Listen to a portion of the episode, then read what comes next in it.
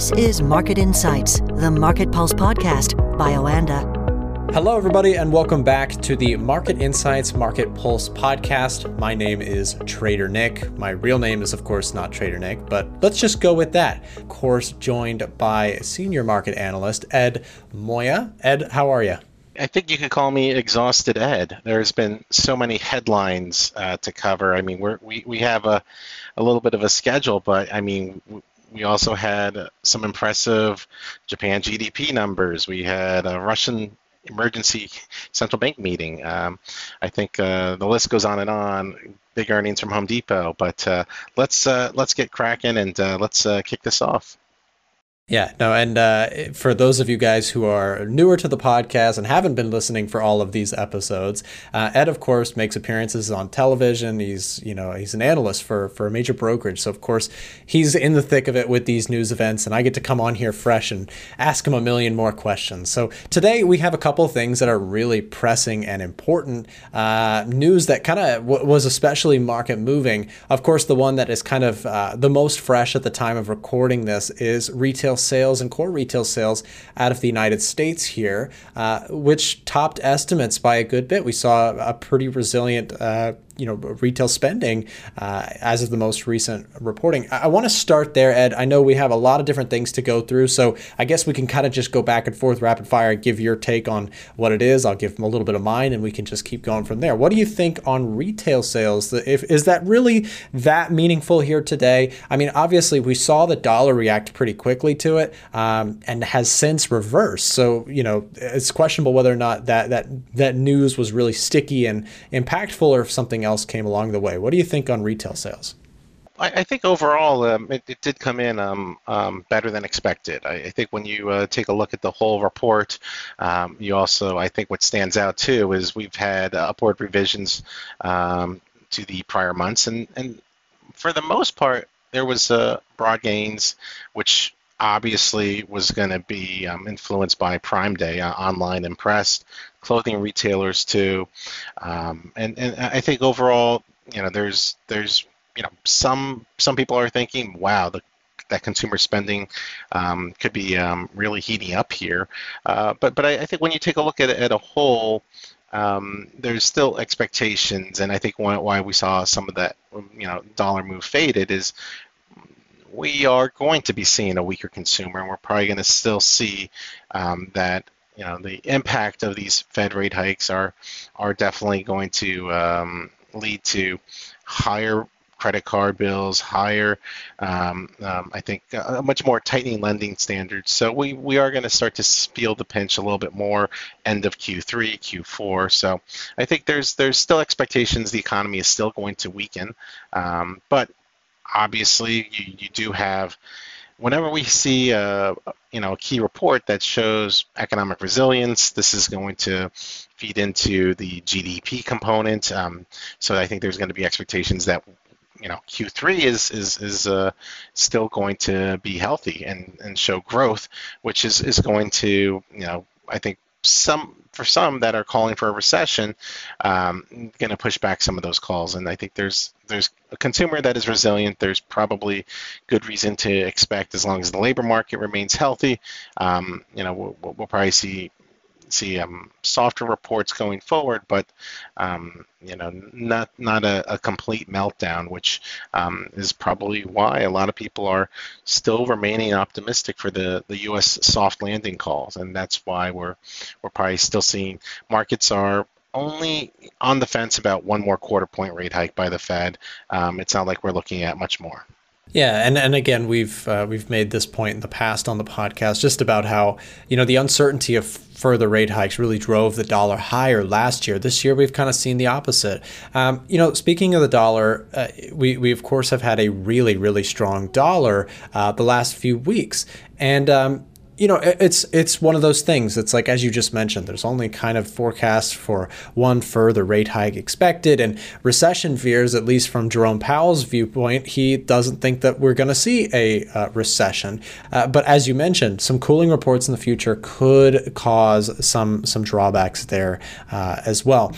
Uh, Ed, you mentioned that there's several things that we could talk about here. Uh, you know, you mentioned Japan. Of course, we also had the Canadian CPI numbers this morning. We had out of the UK, we had jobs numbers. I want to actually let you pick what what is most pressing do you think? I guess mostly to the to global markets currency markets things like that. Uh, between the three uk japan canada what's most meaningful here today? What's really sticking out to you on the desk? I, I think the if you had to rate which you know um, macro theme is is probably going to hold the most weight. Um, you know, China's gloom, you know, outweighs everything right now. Um, but for the purpose of uh, the the questions you outlined there, you know, the UK wage data is it, it, that was pretty impressive. I think that um, for for a lot of traders, this was a you know, record wage growth. I mean, that's going to keep the BOE in hiking mode. Um, I think it really vindicates the Hawks that were calling for that half point rate rise. And there's some banks already making, um, you know, a, you know, uh, a case that you know the next meet it shouldn't be you know quarter point rate hike in September and November. It, you know possibly should be just a, a you know half point rate rise uh, for September. So I, I think what we're going to see, you know, the, the economy for the, the the, UK economy still has a tight labor market, and what we're noticing is, you know, companies they need to pay up. Um, so this, you know, this is um, also when you take a look at the rest of the report, you know, unemployment rate um, rise. You know, that's because there's more people returning to the workforce. So um, this this is hot wage data. This is going to, um, I think, um, keep the markets anticipating that you're you're going to to see some I think you know, wage pressures are not going to ease anytime soon. Now, um, what's going to happen for the rest of the economy? There's lots of other factors. Um, I think you know one of the other big themes uh, of the day. We're starting to, to, to, really see some um, you know big moves here with nat gas. European uh, gas prices uh, surged again, um, up almost 20%. I think 18. Um, as you know, uh, it, it, looks like the labor dis- discussions with uh, Australia's um, group is is is not leading to any breakthroughs. So um, that could lead to uh, you know a, disruption of 10% of the, the global LNG exports. So that's going to crush Europe. Um, so um, I think it's important to, to stay focused on the uh, energy side of things. And um, you know, I, I think I, I do want to give you know the the Canadian CPI report some due. Um, whenever you see an inflation report rise above the target range, that you know draws you know attention. And uh, you know today we saw uh, Canadian CPI um, you know rally uh, more than expected, and uh, th- this is going to you know keep the Bank of Canada on you know tightening watch. They're you know people were thinking maybe they were done a 3.3 reading, you know, well above the one to three percent range. You know, they have the they they're probably going to see, I think, some signs of uh, economic resilience here. But what's what's kind of downplaying that report is we, we did see some um, weakness in the core readings. So we're not necessarily. That's why you're not getting a, a big move higher here uh, for the loonie. Also, you throw on what oil oil prices are are, are tumbling. Um, a lot of that is attributed to you know the oil market was very tight. That's been heavily priced in. China's gloom, though, that is I mean, they had industrial production data. They had to be proactive with a rate cut uh, before we got, um, you know, um, um, you know, those three key readings. So this is this is a this is a busy day, um, and I think we're we're probably going to see a, a, lot of traders are are going to look to see if uh, does risk appetite, you know, you know, eventually get knocked down here? Um, and if so, you know, that could lead to further dollar dollar dollar you know safe haven flows. But right now, I think you know people are still kind of um, still hoping on that soft landing. So we'll we'll see what happens over these next few months.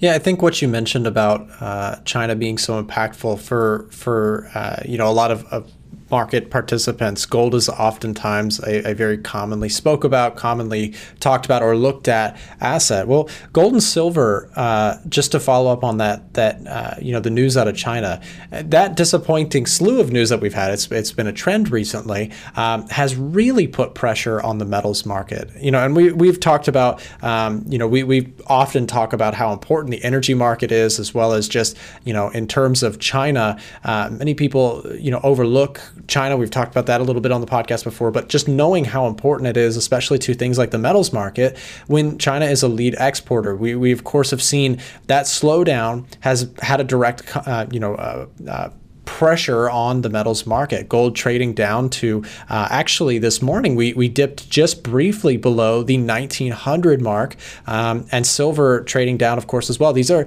these are fresh lows, uh, fresh several week lows on uh, both gold and silver, which I think is a really interesting. You know, it's an interesting market to to take a look at, similar to how kind of oil um, can sometimes be, uh, you know, an indicator of, of recession fears or or lack thereof uh, of course, it also is impacted heavily by what OPEC is up to. Gold and silver can act kind of as that way as well. You know, the demand for uh, just commodities in general can be a very, very important thing. Uh, to talk about, which is why we so often circle back to, to kind of cover these things going on. You also mentioned something there, Ed, that I thought was really interesting about the pound. Um, you know the pound found some support uh, right around the you know for for those pulling up their technical charts off the daily. You know we we've sort of put in this double bottom right around 1.2650 uh, and have been have been pushing off of that here today.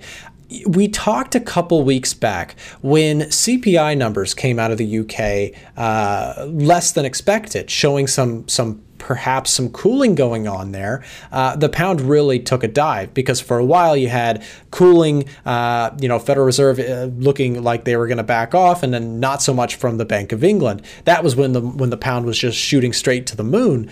We stopped seeing so much bullish pressure when that CPI report came out uh, less than expected at the UK, perhaps seeing some relief there in the inflation department. But today's number kind of opens up, I think, from your your point there with um, with what we saw out of UK jobs, right? Uh, a competitive labor market like that could very well kind of resume that overall upward trend that we've talked about here uh, for the, fa- the the past few months. You know, if you scroll out on the on the daily or the weekly chart of the pound, it's had a pretty strong year this year when compared to. Um, you know 2022 it is kind of interesting to me ed and i want to ask you about this concept where we're seeing some central banks not seeing the same come down that the U.S. is has in, in, in areas of inflation.